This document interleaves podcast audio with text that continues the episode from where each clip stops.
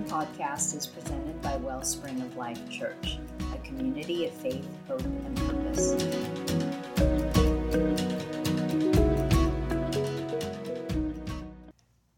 It's been a tough morning. It's been a tough week uh, for me personally. But I know that I'm not the only one and that we all go through things and we're all going to go through things because we still live here on earth. So I'm going to do my best to get through this. So just kind of bear with me. I got a lot to get through, and we went a little long because usually when I ask to do the message, we do a few more songs than we normally do. I appreciate the worship team and for putting up with me and asking for so many songs. Actually, there was a couple more that got booted, but so it would have been even longer. So it's probably a good thing. So this morning I want to talk about holding on to our faith during difficult times. Now I know for the most part, if you've heard me speak before, it's typically when um, I'm, I've gone through something or going through something or got over something. And um, that's kind of always been the foundation of a message that I give. Well, this morning, um, it's a combination of all three. Because, you know, things just keep coming you know, the world is the world, and, you know, we live in a sinful world, so we're all going to deal with it. So please don't think this is about me, because it's not. I'm just like everyone else. We all go through things, and we all got to battle through um, the uh, struggles of life. But hopefully, this morning, um, after we get to the end of this, that it will impact you and impact me on how we can best deal with this or whatever struggles you may be going through, even if you're not now. As we always say, it's a guarantee that you will. It's just that's just life. I heard a story recently about a little boy who wanted to wash his cat. The little boy went to the store and bought some Tide detergent. The cashier said to the boy, It's nice of you to run errands for your parents. Do you do the laundry at your, little ho- at your house? The little boy said, I'm not doing laundry, I'm washing my cat. The cashier explained to the boy that Tide was not good for washing cats, but the boy refused to listen. The next time the boy came to the store, the cashier asked him, How's your cat? The boy hung his head in sadness and he said, My cat died. The cashier said, I'm sorry to hear that your cat died. Did it die from the tide you washed it with? The little boy said, No, I don't think it was the tide that killed my cat. It was the spin cycle. We are constantly, because of the world we live in, bombarded with problems. Sometimes they come in waves. It can feel like a spin cycle, like we're the cat in the spin cycle. And I'm not going to ask you to raise your hands because I know the answer to this question is yes, that we all go through those things. See, the spin cycle killed the cat, and the spin cycle can kill people too. The spin cycle can kill us quickly, like a heart attack, or the spin cycle can kill us slowly by slowly by slowly sucking the life out of us until we become joyless, defeated zombies. Now, I don't know if you've ever felt that way, but I know I have. When life is like a spin cycle, or when a specific major crisis strikes, Psalms 37 provides God given wisdom and a plan for experiencing the peace that passes all understanding and supernatural peace that transcends circumstances. I'm going to be reading the first seven verses of well, Psalm 37, so if you want to turn there, it's going to be 1 through 7a. If you don't have your Bibles, that's all right. The supernatural peace that God offers can help us cope with our current crisis, regardless of what it looks like. Whether we are dealing with relationship problems, health problems, finances, or whatever the case may be, we have nothing to fear because God is in control. Psalms 37 Do not fret because of those who are evil, or be envious of those who do wrong. For like the grass, they will soon wither, like plants, they will soon die away. Trust in the Lord and do good, dwell in the land and enjoy safe pasture. Take delight in the Lord, and he will give you the desires of your heart. Commit your way to the Lord, trust in him, and he will do this. He will make your righteous reward shine like the dawn, your vindication like the noonday sun. Be still before the Lord and wait patiently for him. Have you ever asked the question, Oh God, why are you allowing me or my loved ones to suffer? I think we've all been there. If you've ever gone through some type of emotional, spiritual, or physical pain, then the chances are you've asked that question. The question went through the minds of Daryl and Clarita Gustafson. This God loving, dedicated Christian couple was infertile for many years, despite exhaustive medical tests and procedures. They prayed consistently for God to grant them the privilege of bringing a child into the world, but the heavens were silent and the womb remained barren. Then one day it happened. Clarita discovered that she was pregnant. God had spoken at last. A healthy baby boy was born seven months later, and he was named Aaron, after Moses' brother. The child was their pride and joy. When Aaron was three years old, however, he was diagnosed as having a very dangerous form of cancer. What followed were 10 months of painful chemotherapy and radiation treatments. Despite all the efforts to arrest the disease, Aaron's little body continued to deteriorate. Despite many prayers and countless tears, Aaron went on to be with the Lord at the age of four. And so we asked the question that I'm sure Daryl and Clarita had in their mind why did you allow this precious child to suffer? In the Bible, there are many reasons why we experience pain and suffering. One, it's because it's the nature of sin, it's a natural thing. We live in a sinful world, we've always said. We suffer so that our character may be built up. And sometimes it's hard for us to realize that, especially in the midst of the storm. We may suffer because God is showcasing us to Satan, like he did with Job. But the message I want to talk about this morning is not geared around why we suffer, but how we can handle it. Some of you may know that last month um, I found out about a health issue. And it was, it's serious, and it remains serious. There was tests done, all this stuff, and you know how things work in the medical field, things take forever. So the first, for from the start till about three weeks into this whole thing, I had no idea exactly what was going on.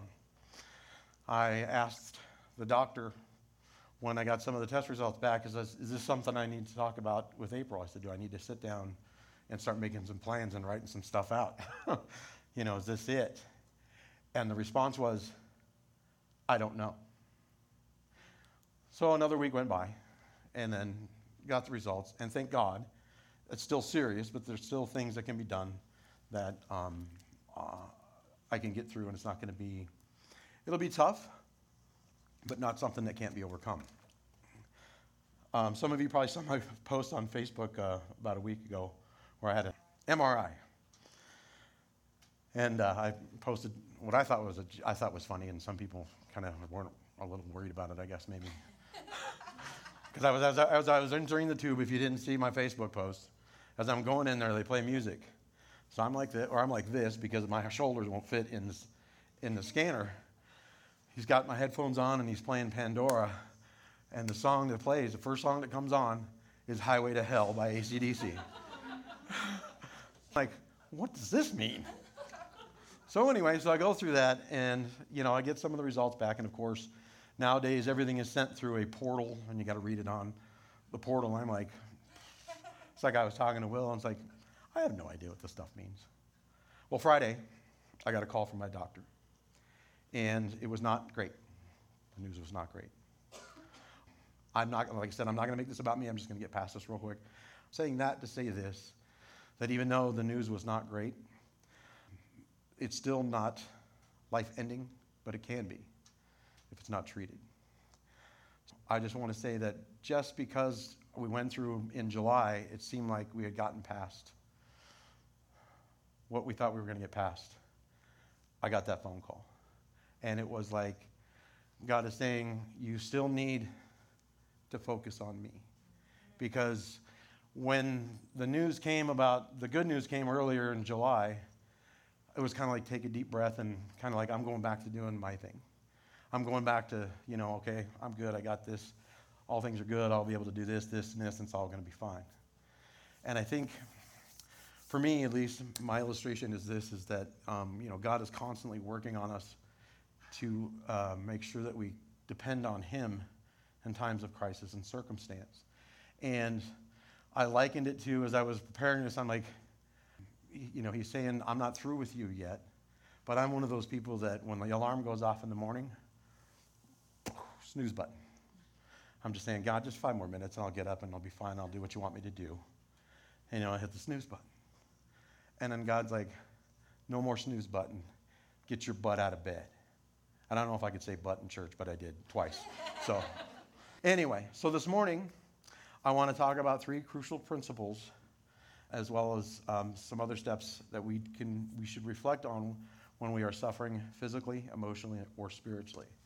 First, during our times of suffering, God is near even when he seems far away. When we experience difficult trials and tribulations, we normally pray to God and ask him for immediate relief. However, as we all know, God answers prayer in his own time, which is never our time so we may not receive immediate help from him.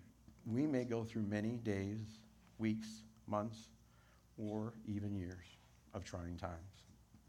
And after suffering a while, we start wondering why God hasn't intervened.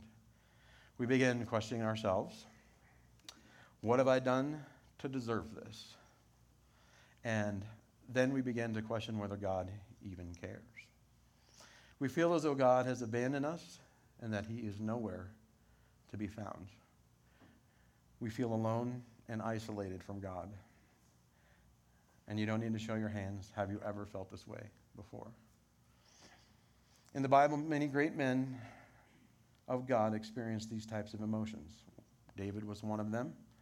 Um, he experienced uh, isolation and fear when he was running for his life from King Saul.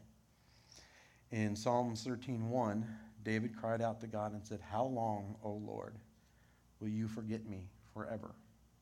How long will you hide your face from me?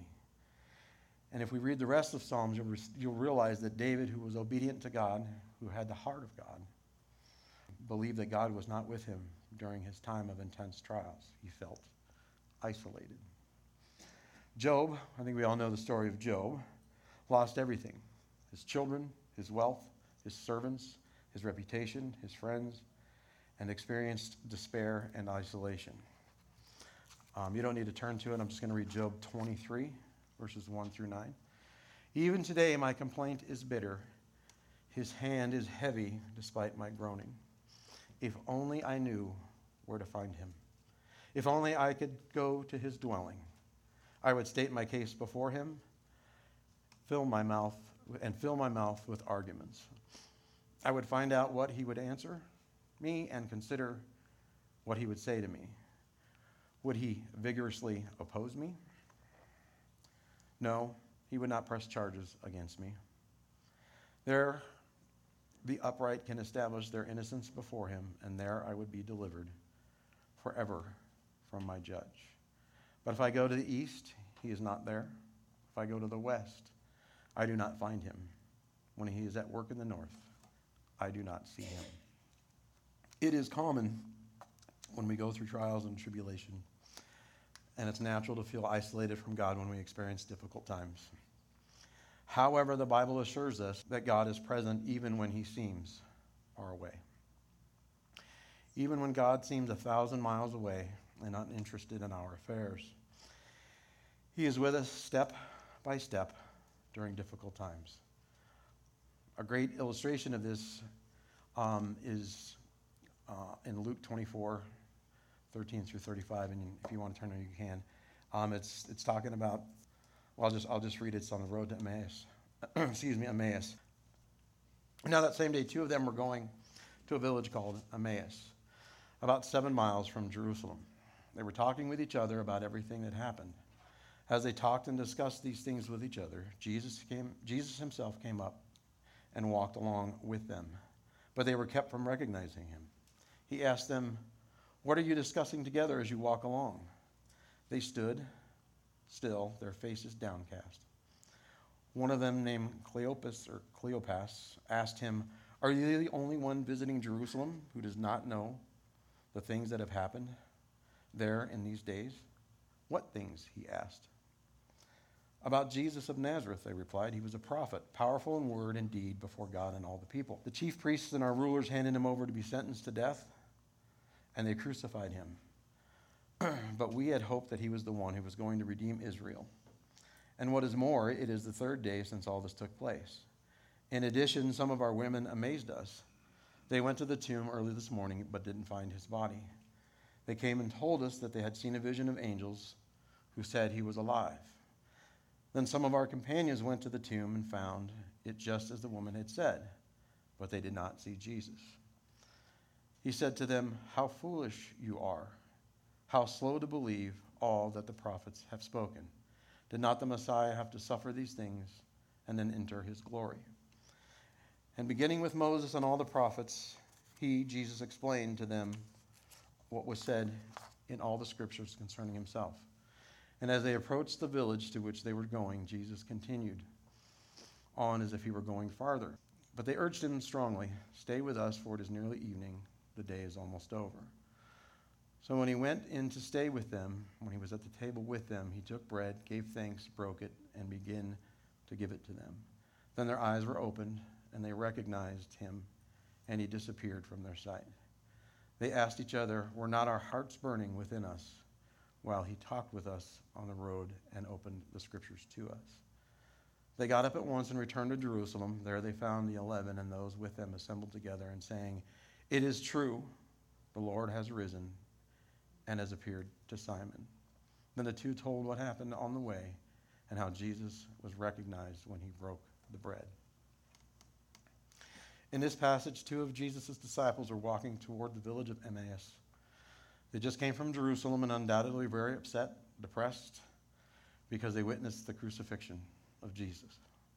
They were not only discouraged because Jesus was dead, but also because it was the third day, and they hoped that Jesus would have been raised from the dead as the Lord, as the Lord had promised. They had given up hope on Jesus' resurrection and decided to head home, back to their old way of life. These men were most certainly experiencing emotional and spiritual pain because of Jesus' death, but did not know that Jesus was walking right along with them the whole time. During their time of anguish, Jesus was next to their side. If we are faithful, God is walking right along with us, especially during our times of suffering. Even when we feel isolated, He has not abandoned us, for we are His children and He loves and cares for us we must realize that He is watching over us and is doing what is best for us. 1 Peter 5 7 tells us, Cast your anxiety on Him because He cares for you. When we suffer, we feel isolated from God, but the reality is that God is with us step by step, and that is very encouraging news. God does not leave us in our time of suffering. As I'm prone to do now, I like to show video clips. This first one is I'm gonna go, I'm gonna go quick. I apologize because we are running long. This is from the movie Facing the Giants. Coach Taylor, um, his wife, they're having having problems. She can't get pregnant. His job is tanking. The team is tanking. The school is tanking. Everything. He decides he needs to do something, and this is what we need to do. This is what I need to do. Is exactly what he does right here. I will love you, O Lord, my strength. The Lord is my rock and my fortress, my deliverer, my God in whom I trust, my shield and the horn of my salvation, my stronghold. I will call upon the Lord who is worthy to be praised. So shall I be safe from my enemies. Lord Jesus, would you help me? I need you. Lord, I feel like there's giants of fear and failure just staring down at me, waiting to crush me. And I don't know how to beat them, Lord. I'm tired of being afraid. Lord, if you want me to do something else, show me. If you don't want me to have children, so be it. But you're my God. You're on the throne. You're going to have my hopes and my dreams. Lord, give me something. Show me something.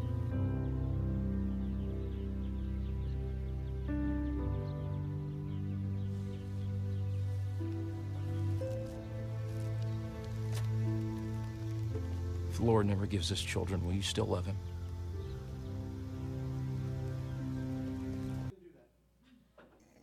Obviously, you know, at least for, for me, I don't ask the question if, if the Lord is going to give April and I children, will I still love him? Because that's kind of past. But you can ask God, you can ask that same question of yourself in whatever your circumstances is. Regardless if you don't get that job, if that relationship doesn't work out, if your health doesn't improve, are you still going to love him? And that's a question we need to ask ourselves. Second thing is God's timing is perfect. With his assistance, even when he appears catastrophically late. When we suffer, we naturally want God to immediately take away our pain, but sometimes he can be agonizingly slow in solving the problems that we bring to his attention. But even though at times God seems to be late in his assistance, I would like to say his timing is always perfect. So let me illustrate this by looking at the story of Mary, Martha, and their brother, Lazarus, as told in John 11. The members of this little family were among Jesus' closest friends during the time uh, of Jesus' earthly ministry. In verse 5, uh, it says, Jesus loved Martha, Mary, or uh, loved Martha and his sister, and Lazarus, sister meaning Mary. On one day, Lazarus became very ill, almost to the point of death. So his sisters did the logical thing. They sent an urgent note to Jesus saying, Lord, the one you love is sick. Now they had every reason to believe that he would immediately respond. He loved Lazarus. However, days had passed before Jesus finally made it to Lazarus, and by that time it was too late. He had already died. On Jesus' arrival, we read that Martha came to Jesus and said, If you had been here, my brother would not have died. Do you think that Martha could have been a bit discouraged? Maybe even a little bit upset? Could she have been annoyed when he showed up because she expected Jesus to be there for them? She may have been tempted to say, Where have you been? You're too late now. You could have saved him, but apparently there were more important things on your mind. Boy, what a thought to think that we can question God like that, or should question God like that. Who are we to do that? Do we at times get angry at God because of his delayed timing? In verse 43, Jesus performed one of his most dramatic miracles as he called Lazarus out of the tomb. You see, Jesus was not late at all. He only appeared to be overdue. He arrived at the precise moment necessary to fulfill the promises of God, just as he always does. God's promise was fulfilled through Lazarus. Verse 45 says, We read that many Jews because of what they had seen, put their faith in Jesus. So not only was Lazarus raised from the dead, many people came to Christ because of what happened. So his timing was perfect, even though it wasn't their timing. And that's what matters the most. God is never late when it comes to handling our painful situations. He is always on time, his time and not our time. When we suffer, there is a possibility that God is allowing us to go through that, whatever it is, for His purpose and for our own good. Romans 5 3 through 4 says we, uh, that suffering will build our character. Suffering makes us stronger and better Christians. Of course, I just summarized that. Our suffering may be necessary for our own good, and that is really hard for us to get. One time, a man found a cocoon of an emperor moth and took it home so he could watch the moth come out of the cocoon. One day, a small opening appeared. The man sat and watched the moth for several hours as it struggled to force its body through that little hole. Then it seemed to be stopped, it stopped making progress. To the man, it appeared as if the moth had gotten as far as it could get in breaking out of the cocoon, and it was stuck. Out of kindness, the man decided to help the moth. He took a pair of scissors and snipped off the remaining bit of the cocoon so that the moth could get out. Soon the moth emerged, but had a swollen body and small, shriveled wings. The man continued to watch the moth, expecting that in the time, in time, that the wings would enlarge and expand be able to support the body, which would simultaneously contract to its proper size. Neither happened. In fact, the little moth spent the rest of its life crawling around with a swollen body and shriveled wings, and it was never able to fly. The man in his kindness didn't understand that restricting the cocoon and the struggling required for the moth to get through the tiny opening were God's way of forcing the fluid into the body, up into the body, uh, the wings, so that the moth would be ready for flight once it achieved its freedom from the cocoon. Just as the moth could not only achieve freedom and flight because of struggling, we often need to struggle to become all that God intends us to be. Sometimes we wish that God would remove the struggles and take away the obstacles. But just as the man who cri- uh, crippled the emperor moth, so would we be crippled if God did that for us. God doesn't take away our problems and difficulties, but He does promise to be with us during them and to use them to restore us, making us into better, stronger people. Lastly, during our times of suffering, the most important thing to do is keep our faith and trust in God.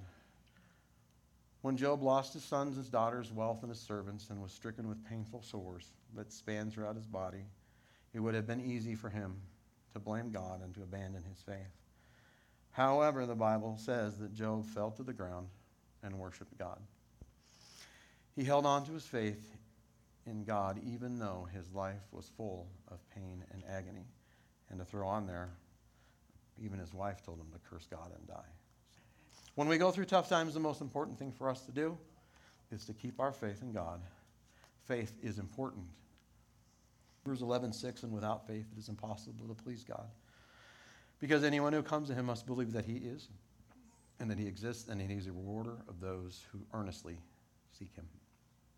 We must never give up on God and our faith just because we go through suffering situations. We must be faithful even to the point of death. And the Bible says that Jesus will give us the crown of life. We should have the kind of faith that a minister had when he found out that he had cancer only a few months to live. Instead of being angry with God and giving up on his faith, I want you to notice the kind of attitude that he exhibited towards God. On his final Sunday in his church, he preached a sermon and talked openly about his impending death. He said, Some of you have asked me if I am mad at God for this disease that has taken over my body. I'll tell you honestly that I have nothing but love in my heart for my Lord. He didn't do this to me. We live in a sinful world where sickness and death are the curse of man, or there's the curse that man has brought on himself.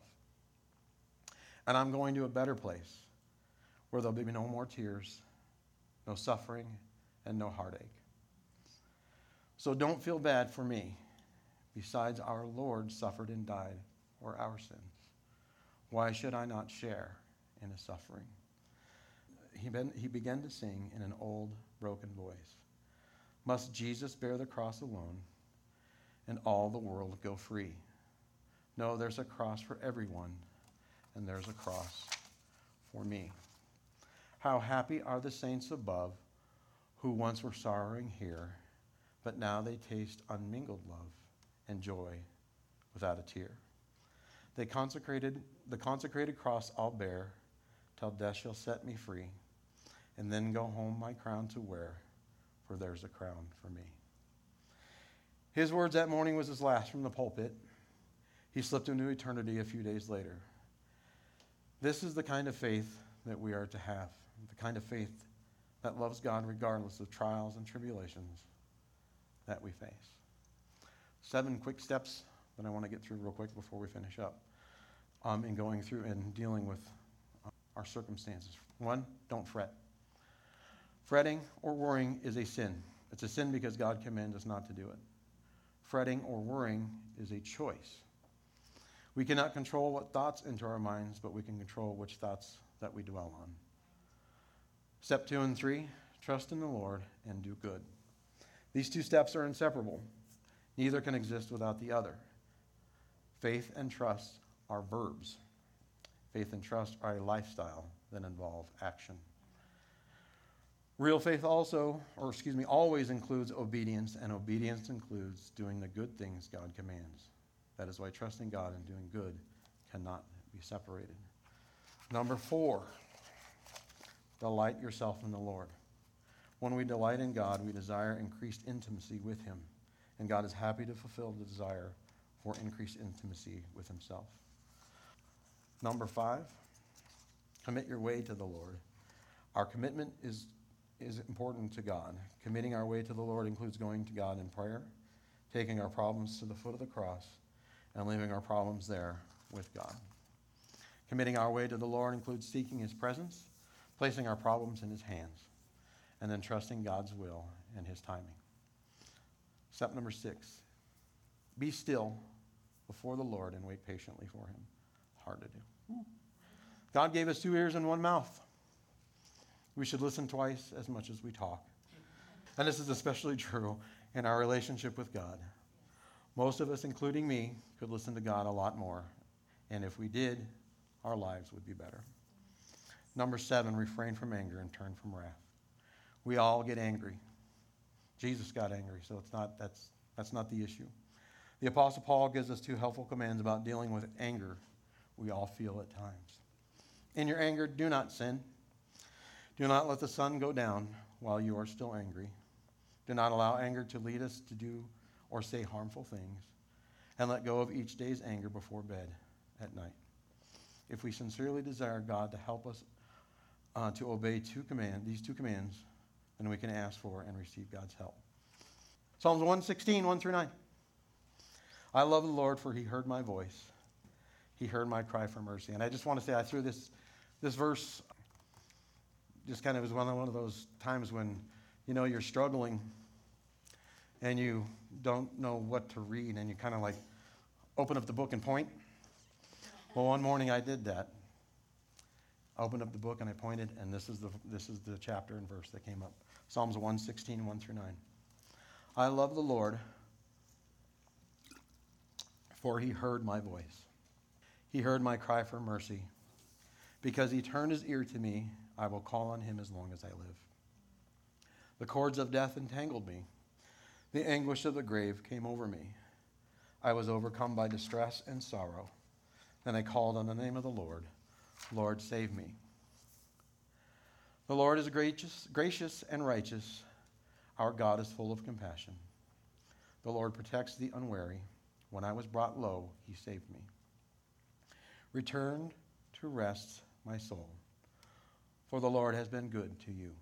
For you, Lord, have delivered me from death, my eyes from tears, my feet from stumbling, that I may walk before the Lord in the land of the living. We're going to start to wrap this up with the last video clip. Um, this one's a little bit longer than the first one, and this kind of, I guess, to sum this up, is to say that if we are faithful to do kind of what I've blown through and talked about real fast this morning on how to deal with the issues and, and make sure that we go to God, this can be, and of course, this is a movie, but this can be the result of our faithfulness towards God. I got something to say. David Childers.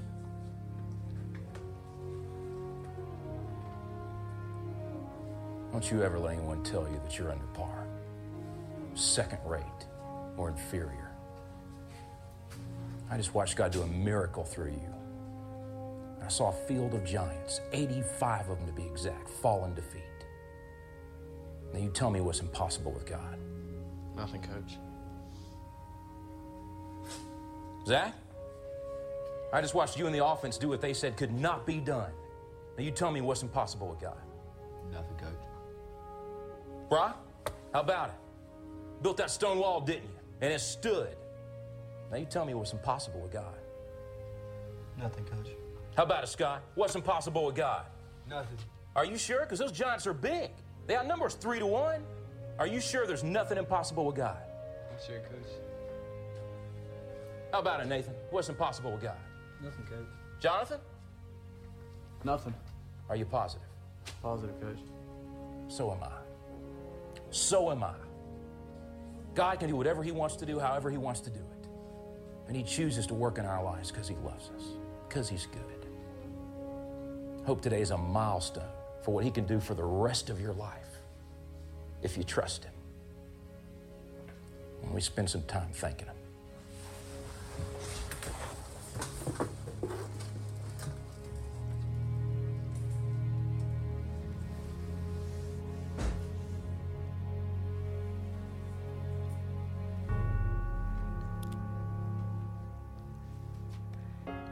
Just walked in this house.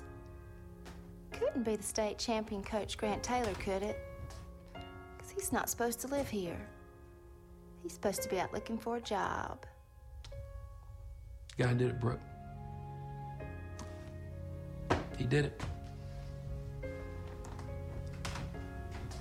He gave me this job, provided for our needs, took away my fear. He throws in a state championship just because he can.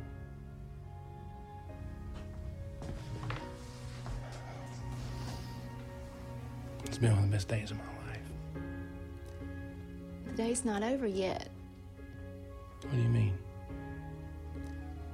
Grant Taylor, I just want you to know that you've made the team. What team? The daddy team. We're gonna have a baby. We're gonna have a baby. Now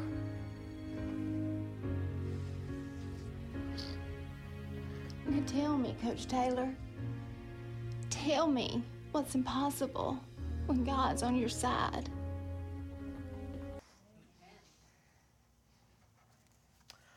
The Bible teaches us that we're going to suffer in many ways. And when we suffer, let us remember three important principles. If we are faithful, God is present even when he seems far away. God's timing is perfect even when he appears catastrophically late. And number three, during our times of suffering, the most important thing to do is to keep our faith and trust in God. If you have been suffering as of late, I hope that this message has been uplifting to you.